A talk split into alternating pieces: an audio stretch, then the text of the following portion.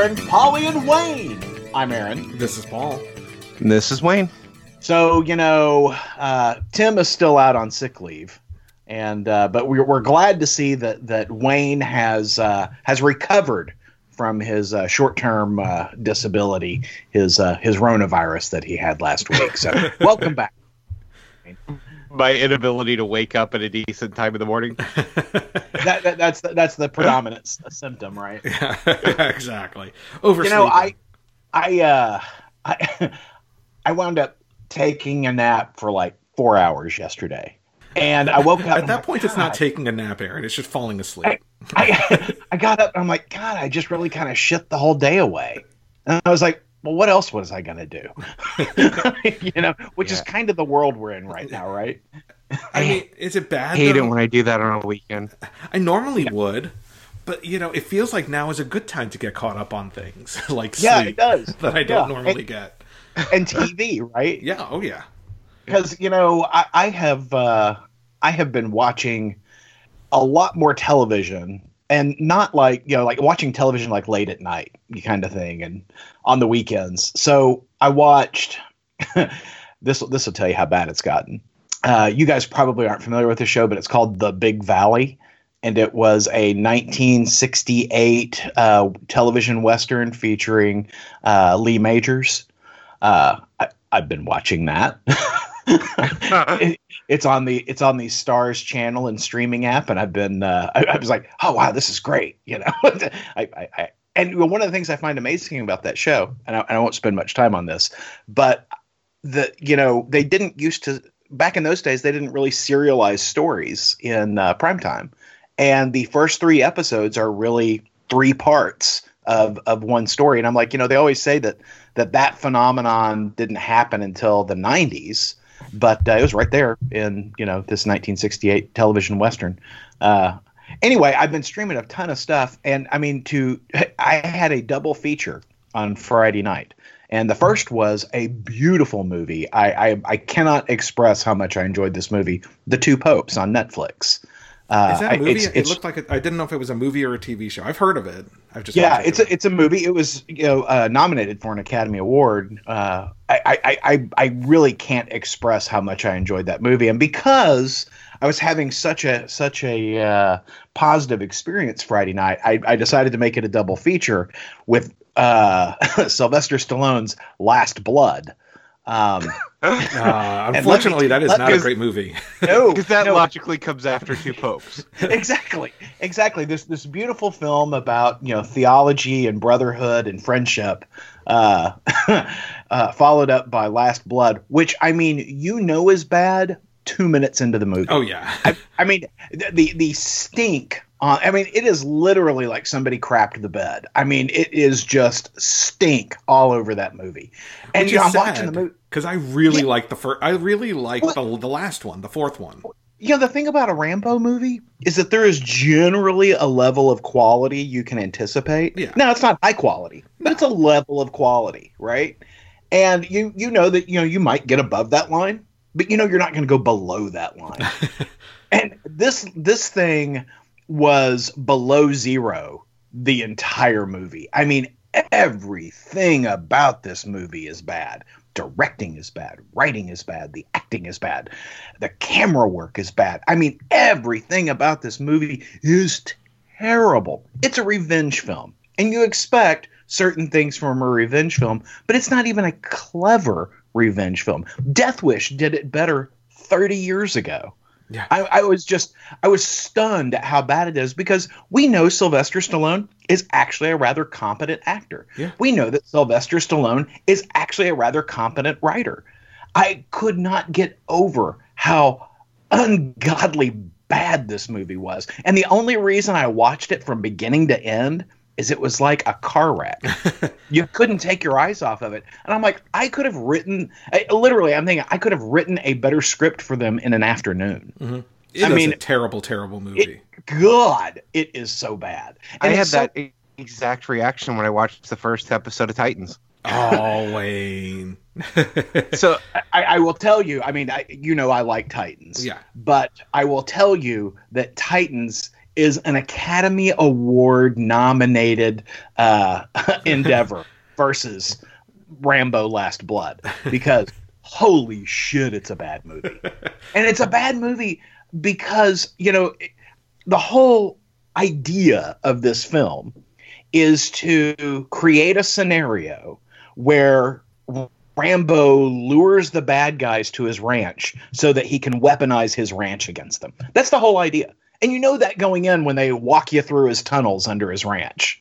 And you're like, "Oh, okay. Well, we're going to do something here." So the whole thing, the the uh, the abduction, rape, essential murder of his niece uh, is all a tool to have him draw these people to his ranch so that he can kill them. But there are no stakes because instead of him having somebody there at his ranch that he has to protect, he sent all those people away. The only people at risk are Rambo and all the uh, the uh, drug dealers. How's that going to turn out? I mean, I'm watching this going, this is just porn. you know, this is just we're just waiting for the cum shot. That's all we're doing here. it is a terrible film. And I'm like the whole time I'm like, you know, they they kill his niece. You know, she she dies of an overdose on the way back from Mexico because she's been kidnapped in Mexico. There's all this wasted time with her looking for her father, which is the reason she goes to Mexico. And instead having her father be involved with the, you know, sex traffickers and, and drug guys, uh, they have that be a different person. So you've wasted this time with dad. And you're like, okay, well, maybe that's going to be a complication. No, not really. Rambo goes, finds her anyway. I mean, it's it is so bad. There are all of these little false starts and things that just consume time in the film. I have spent more time explaining about how bad this movie is than it would have taken for them to have write a better script. I mean, literally, you could have hammered out a better script in 15 minutes. It is so bad. Oh, it, is. it is. It is, and I was looking forward to it too. You know, I um, oh yeah, I love Sylvester Stallone. I really enjoy. I, I like Rambo every movies. other one of those movies. Yeah, yeah, yeah. Every other one of those movies are are, are really enjoyable. I enjoy the Rocky series. Mm-hmm. I mean, there there is a, like I said, there's a certain bar of quality that you're going to achieve in a Sylvester Stallone joint, right? Not here. No, yeah, this movie was terrible. well, but okay, so I, I I'm I, I have heard. Oh, and also to indicate how much time I've had on my hands, The Irishman watched it one ah. sitting. Oh, well, we did too. I will say we did too. That was good. It, but it, it, the thing about The Irishman, um, you know, that's the Martin Scorsese, uh, Joe Pesci, Robert De Niro, Al Pacino film, is that it is excellent, but you yes. feel every single minute of the three and a half hour runtime you're aging with Robert De Niro. um, you know, like here's the thing. I've I because I've rewatched a lot of Martin Scorsese leading up to Irishman, uh-huh. and I will give him this. You know, because all his films are long, but they all yes. move at such a pace that you don't feel the length. Like The Departed, that movie oh. just rolls. You know, you feel every moment of the Irishman. You feel every moment of the Irishman. Um, and you know, I didn't feel like it was over long, except I think the the ending was maybe about five minutes too long. Uh, you know, where where it's Robert De Niro at the end of his life, but I, the the whole time, like, I am never watching this again. Exactly. you know, as much as I enjoyed it, I, I love the acting. Joe Pesci was great in it. Mm-hmm. Uh, and Al Pacino, I, you know, one of the things that, about Al Pacino and Joe Pesci is they are both guys who benefit from strong directors mm-hmm. because if you let them off the leash, they will just go up and chew the scenery off the walls. Oh yeah, right. Uh, and so when you've got guys like Al Pacino and Joe Pesci with a strong director like Scorsese, he knows how to hold them back and let them go. Mm-hmm. And that, that's what I enjoyed so much about this movie. So we definitely, uh, everyone I've heard talk about the show said they felt the time. Uh-huh. Uh, I've never seen anything by Scorsese, so I, I haven't seen this. I haven't seen anything else he's ever made, so I can't really compare it to anything. I think I've only ever. I think I've only ever seen one Scorsese flick I didn't like, and that was uh, the sequel to The Hustler, Money. What was that called? Uh, With uh, Tom Cruise. I know what you're talking. Um, the the the color of money. I think. Yes, Color of Money. That's what it was. Hated that movie, and it's because of the the, the gimmicky camera shots that I can't stand in that yeah. film. Like you're following the uh, the the ball on the pool table. You know, was that Scorsese? I, I, I believe so. Eh, you're probably right. It's, I mean, that was like thirty something years ago at this point. Yeah. Yeah. So that's a pretty wide variety of things that you stream there, Aaron. Uh-huh. Uh, for for me, over the course of this week, I watched uh, some of Lego Masters, which was a Hulu show that was a Lego building competition. Uh, the star of it is the guy that voiced Lego Batman in the Lego Batman movies. He's the host of the competition. And then I watched uh, season one of Titans. It's one of those. I knew I probably wasn't going to like season one, but I need to watch it so I can watch season two that has Krypto and Conner. And I watched episode one, and it just had utter reaction of, you know, vitriol against the show. But the show gets a lot better as the season goes on. You know, by the end of the season, I was enjoying the show. That first episode, I hated everything about it. But then I re- realized some things like, uh, you know, Robin is overly violent is actually a plot point. That's Right. something they're dealing with, and I enjoyed that. Starfire still isn't has nothing to do with the Starfire of the comics at this point. Uh, Beast Boy, they've changed quite a bit. They've changed most of the characters, and I'm usually fine with the changes. I just didn't like the dark tone they took with the series. It was too much for me for what I was looking for. But as the show got on, they did kind of lighten some of that up, and uh, I was so I enjoyed it by the end of the season. My only other real complaint about it is the they've said that Titans and Doom Patrol are not in the same universe, which is why the Doom Patrol episode of Titans has some has a different actor, and there's no Beast Boy anywhere in Doom Patrol. Doom Patrol by far was the better show. You know, I, I love Doom Patrol beginning to end. Uh, the other thing I've been watching over on uh, DC Universe is I've gone through the first two seasons of Young Justice again because I wanted to rewatch them before I start season three, which was the new season for DC Universe. And that show really still holds up. I loved, I marathon through the first two th- two seasons of it. It was just such a good cartoon. Well, I have been getting caught up on um, my Clone Wars. So season, I don't know, the most current season of Clone Wars uh, just came out, or well, I should I should actually say is about nine weeks in on Disney Plus because I think the episode nine came out this week. Um, Star Wars Clone Wars is another one of those shows that starts off kind of rough, right? The first season or two, like you're like, okay, it's good, like the animation's good, but like it's not like great, right? And then once Darth Maul comes into that show, that show takes off like a rocket and becomes so so much better. Um, it is some of the best Star Wars fiction, you know, Star Wars representation out there. I, I adore the Clone Wars. Um, this new season has been very good.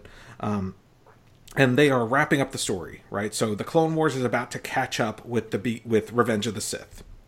Um, and so they, they started the, the final four parter. This last season is is three four parters. Um, so 12 episodes total. Episode 9 came out the, the start of the first of the last thing. And they're basically producing it like a movie.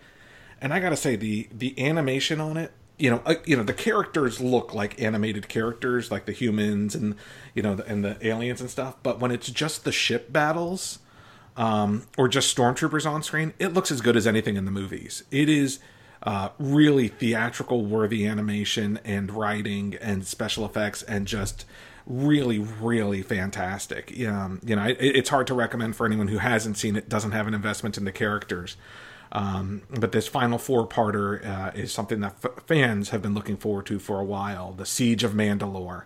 Um, it has a, a lot of hints as to what eventually comes of darth maul from you know han solo how he got there uh, how uh, you know, leads into Rebels, leads into Revenge of the Sith, um, explains why Ahsoka lived through Order 66, um, as well as uh, kind of sets up some things that pay off in The Mandalorian as well. There's some ties there. So it's it's just a.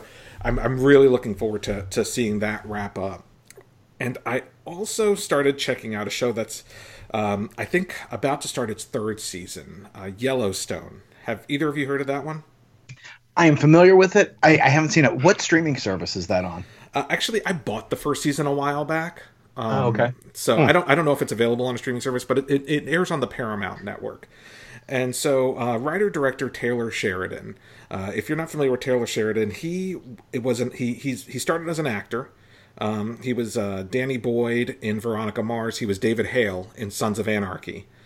Um, but he has a very, I don't know if it's, uh, you know, I haven't done as much research on him. I don't know if it's his lineage or he just has a fascination with kind of that Montana, uh, American Indian, um, Yeah. life, uh, you know, way of life.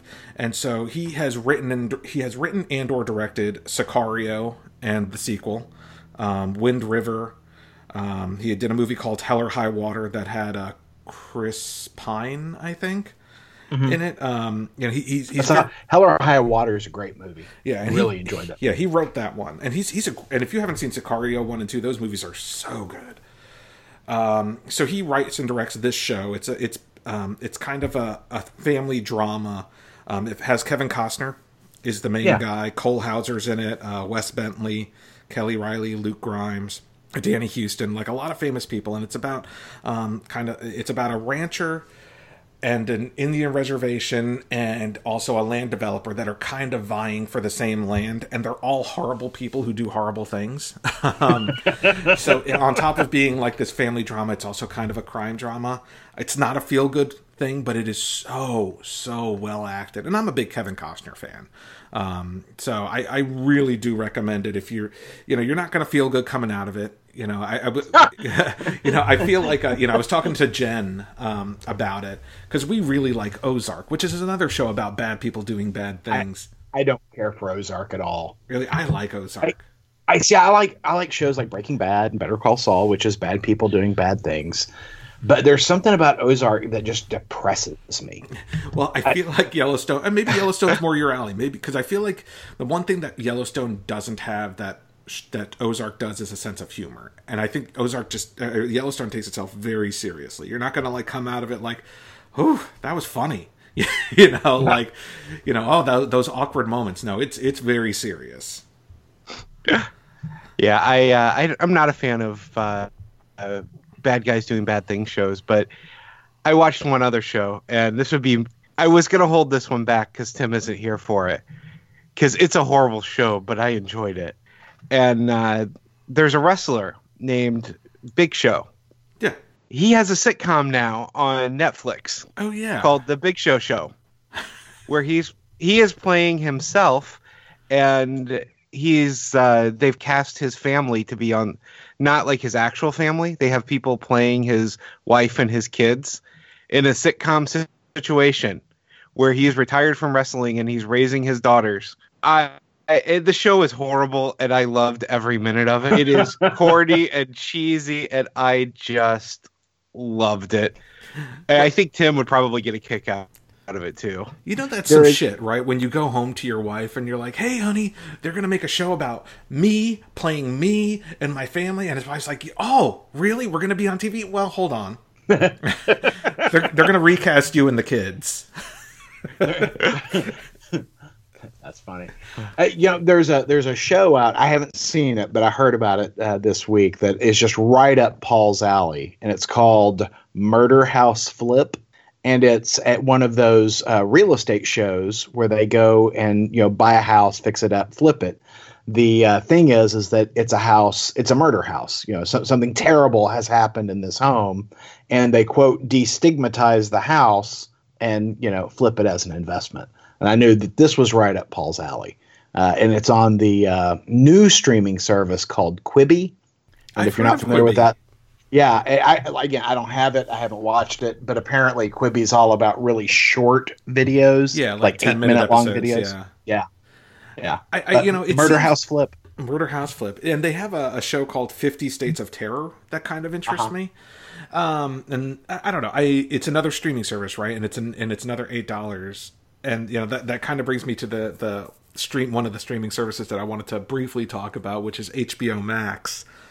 Um, I think that's scheduled to go live later this year, and uh, you know they they announced this week that J.J. Abrams, who, who signed a deal with Warner Brothers a little while back, um, you know, big deal with Warner Brothers to develop content for them, and everyone's like, "Oh, J.J. Abrams is going to do Superman," and he still may, you know, but um, you know, at least right now he's going to be developing a couple of television products for them, including the Overlook Hotel. Which I believe will probably be an anthology series, uh, kind of a prequel to the the Shining, and uh, the Justice League Dark.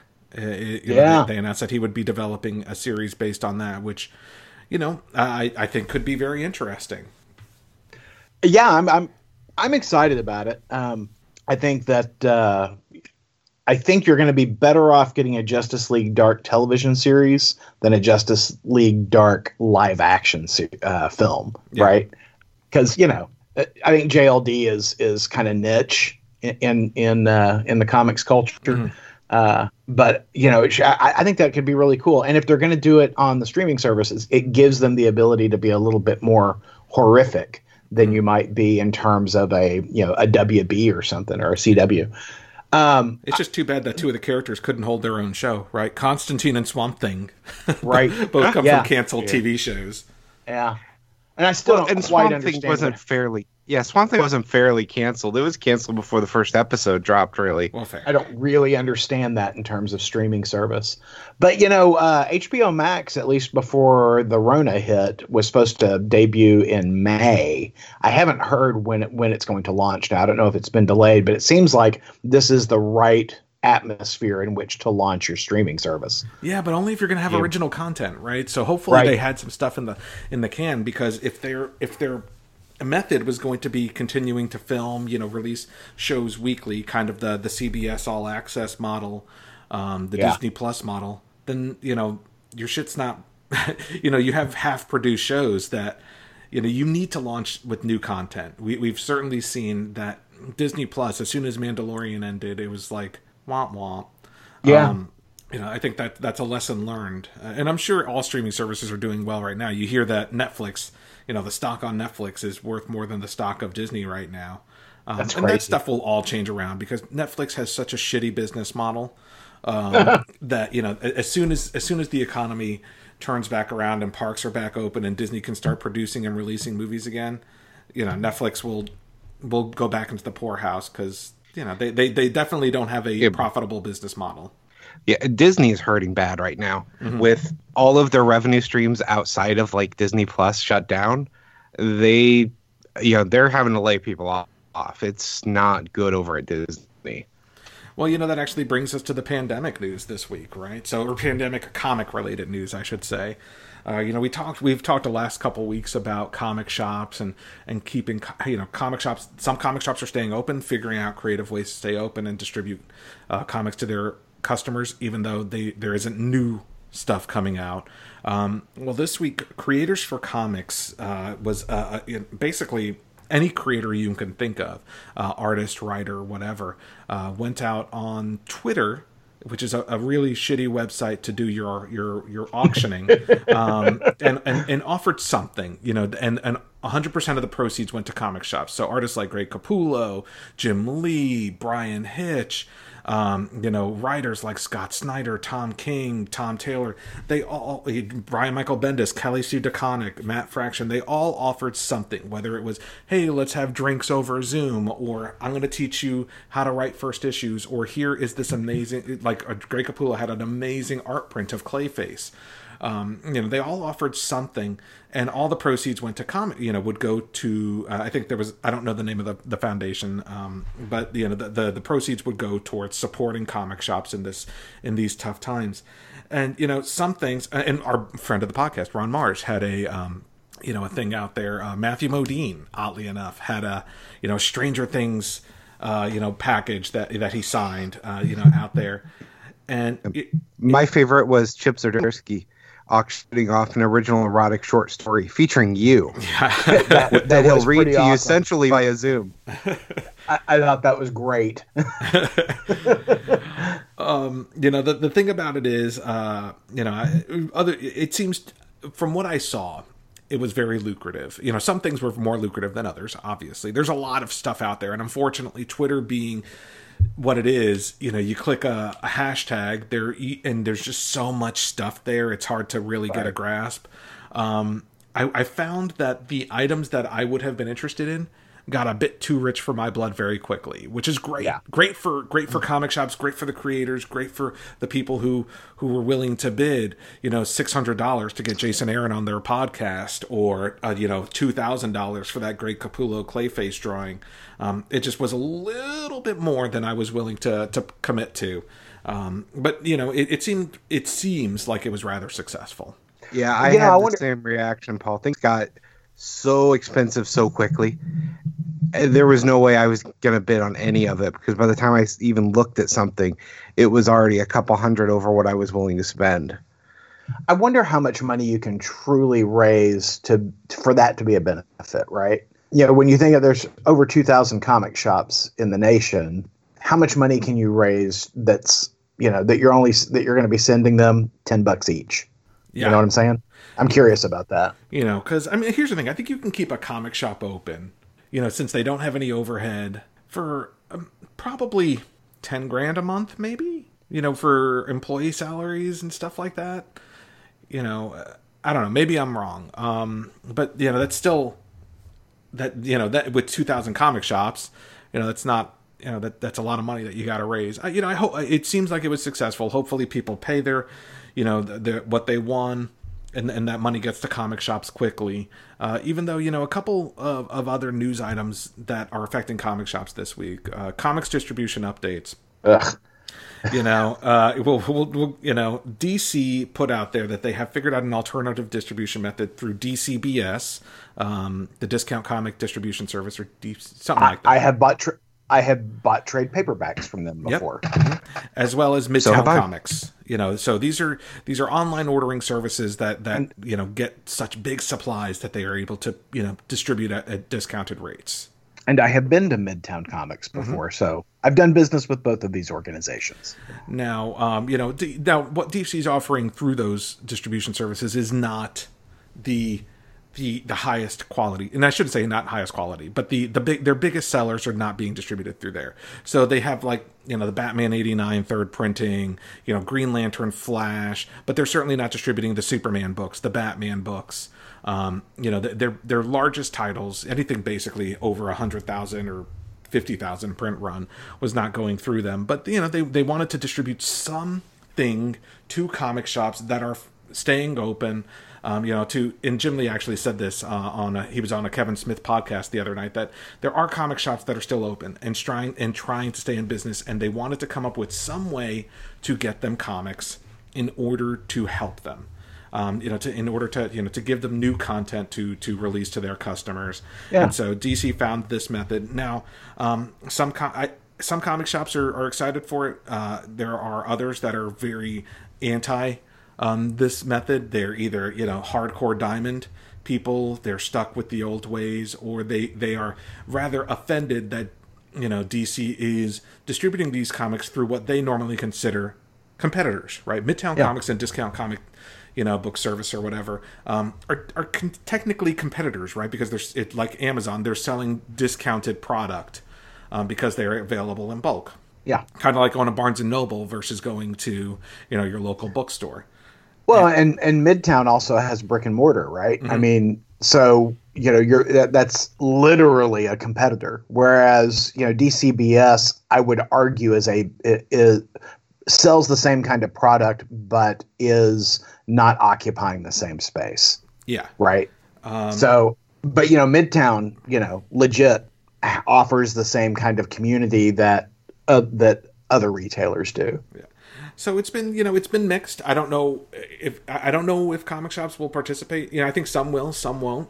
Um, you know, it, it's it's kind of appalling the the folks that are not interested or that are actually upset about it. I get, you know, the the competition thing, but you know, I think those are just places with better business models that have found success. And you know, I, I think DC is not looking at it just from a financial revenue standpoint because I, I will tell you Warner Brothers doesn't give a shit and AT&T doesn't give a shit. You know, the money the money produced by DC Comics is not lucrative enough that Warner that AT&T is is losing sleep over figuring out how to distribute the Batman 89 third printing to comic Right. shops you know? Um, I, I do think this is DC genuinely trying to do something for those comic shops that are staying open. You know, uh, the articles that I've read online about it uh, would suggest, just based on feedback that you're seeing, that no comic book shop is happy about this. Because the only feedback I'm seeing in online articles is people who are pissed off about it. I bet Midtown's pretty happy. Well, and and I would think, you know, if I'm a retailer out there and I I am struggling to uh, get people to, you know, engage in curbside service, um, I would think new product would help you with that. And with all new product being locked down by by Diamond's closure, um, I would I would be happy to get product any way I can. I don't understand that. Is this new product though? 'Cause they talked about like third printings and second printings. Yeah, I mean there is some new product, right? There's the new issues of Flash and Green Lantern and a couple of other books. I mean, so there is some new product, but it's not the top sellers. DC's Right. not that dumb, right? They know, and, and, and honestly, the new issue of Batman, two hundred and thirty thousand copies of it because it has Punchline in it, so that it was already a, a big seller, is literally sitting in Diamond's warehouses right now. So they're not gonna, you know, do that elsewhere. They're waiting for Diamond to reopen.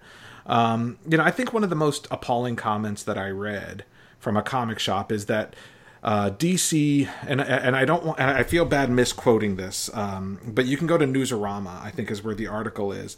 But the exact but the quote was something along the lines of um, DC Comics stopped being the direct market's favorite publisher when they began Yeah. the Walmart deal. And I found that real. You know, don't get me wrong. The Walmart thing pissed me off, but mostly because it was hard for me to find. But Yeah. the fact that d- that the direct market found that Walmart deal offensive to them just because DC put some some original content out there for you know to- Original content that that was limited to Walmart for a period of time. Yeah. Right. I, I found that interesting that, that that comic shops actually well at least this one guy um, who who commented on it found that offensive and I'm like really like that's how I discovered comics is from Waldenbooks or Uh-huh. you know um, the the the ones in the the mall you know the spinner rack you know method Yeah. of, of comics and that's what brought me to a comic shop I didn't walk into a comic shop just that I, my first comic was not purchased in a comic shop Yeah. Yep. Same here. Same here.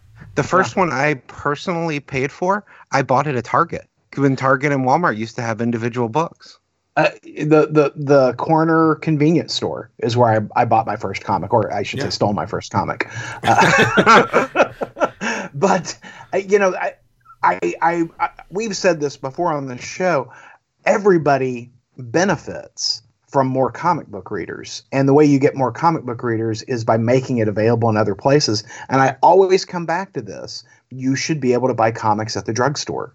You know, well- when you when you go to pick up your prescription or your bottle of Nyquil because you're not feeling well, one of the things that's going to make you feel better is Spider-Man. you know, get Spider-Man, grab Superman. You those are those are things that I mean, I remember my mom would buy me a stack of comics when I was sick. You know, really sort of encouraging me to be sick. you know, I, I remember I remember I fondly remember those circumstances when mom would come home with a stack of comics for me. Um, I, I don't know. I don't understand why the direct market is afraid of that because the Well- the the uh, well, I think that there you're still going to have direct market exclusives because that's where the where the the money is going to be. But why the hell would you be afraid of somebody discovering comic books anywhere else? Well, because there are two types of uh, of customers, Aaron. There is the reader and there's the collector. And based on the comments I see out there from the comic book store owners, most of them, their business comes from the the reader. Could be reading it digitally. They could be getting from Amazon. They may read what they collect, but they're buying it because it's a collector, and that's where their real focus is. Is they're focused on bringing people into the hobby as collectors. And if there's new content that is disposable coming out from Walmart, they're bringing people in as readers. Yeah. Which is good for the industry overall, but doesn't do anything for the comic. I think their fears are very unfounded. And I think that the Yeah. more customers are out there as a total pool is better for everyone and better for the industry. But it's definitely a dichotomy there of they are focused entirely on, on the collector. That's Well- where they get their money. versus Walmart is focused on the reader. I truly believe that fear is a bad business model, Mhm. um, and and I, I I, completely I completely agree with what you're saying, Wayne. But you know the way you tra- you create more collectors is by transitioning those readers, and the way you engage those readers is by having them fall in love with those characters and wanting more and distributing something that nobody else has. You know. Uh, uh, artist signings, you know, writer conversations. You, you you you you introduce them to your community. I'll never forget my first comic book shop. You know, after I had bought comics at every corner convenience store I could find, you know, because you know back in those days you never knew what was going to be on the spin rack, right? Yeah.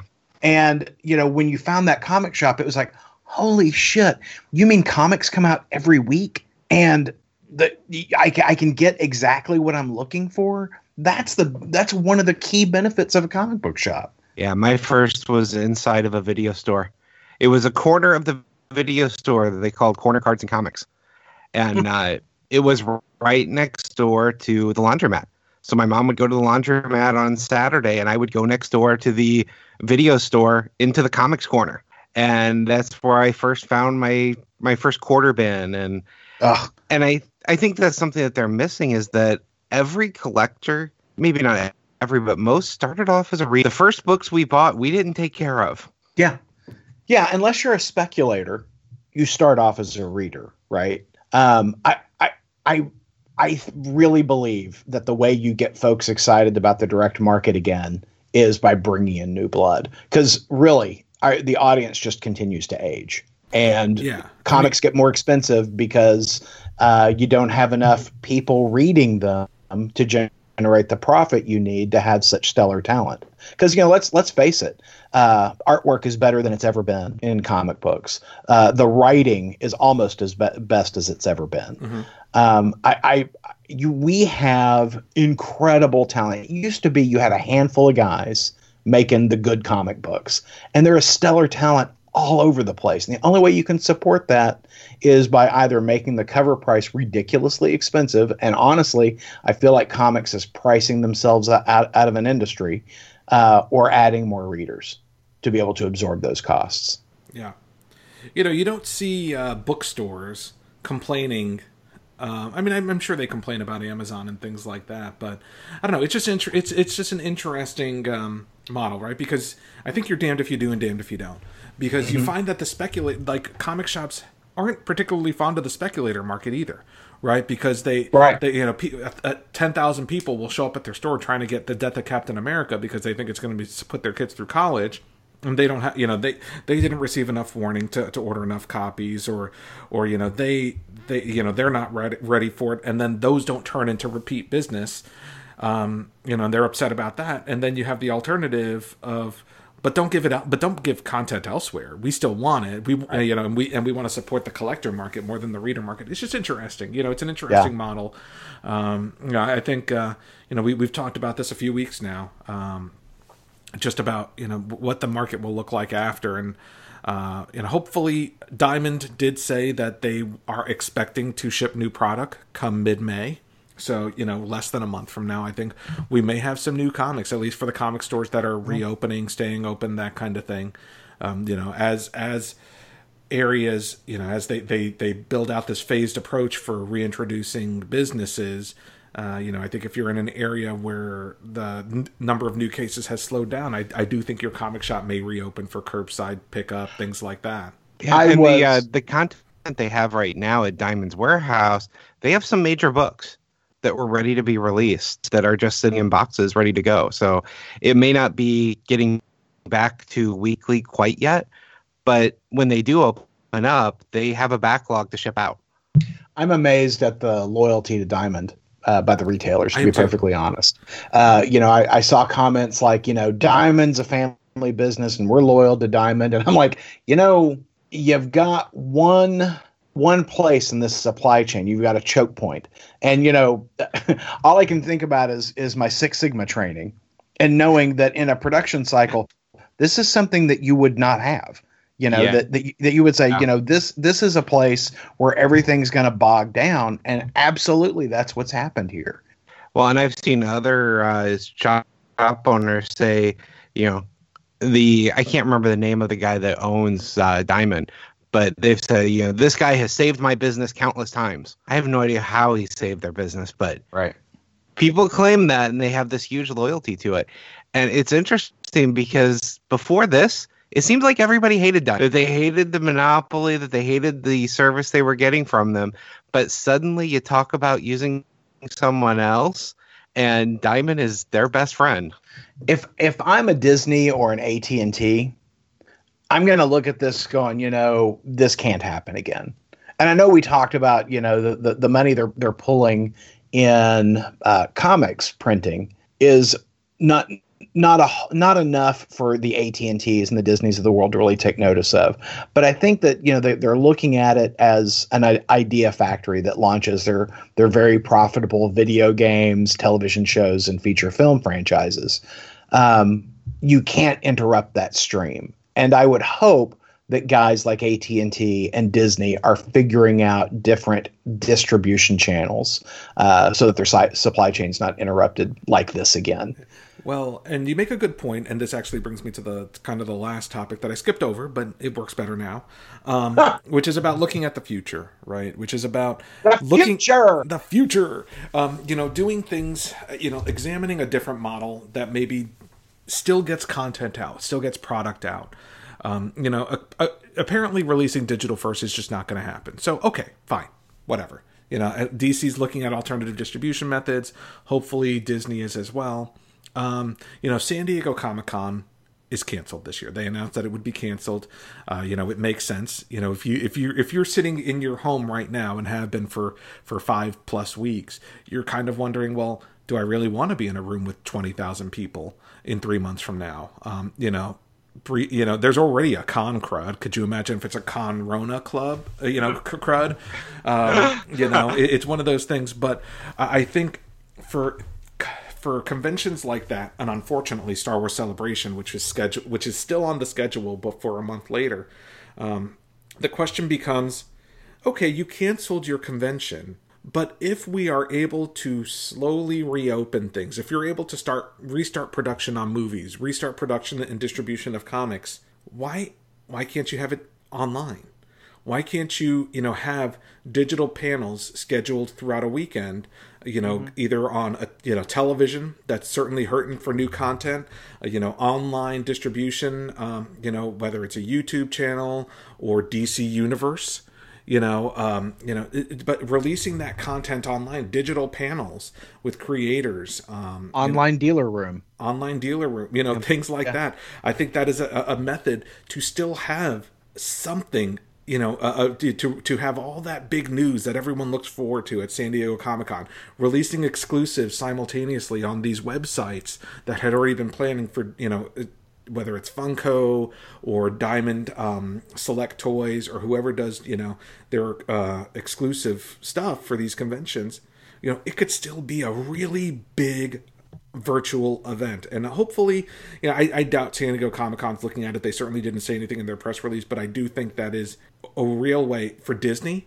You could put all that shit on Disney Plus, have a live streaming, you know, Disney Plus Star Wars celebration all weekend long kind of thing. I know Yeah. Wizard World's been doing some of these panels. They still haven't canceled the St. Louis show, and that's in June. I'm expecting it to cancel, and I'm waiting for it because I have a booth there, and I don't know what that's going to mean. Uh, but they still haven't canceled yet, despite doing some of these virtual things.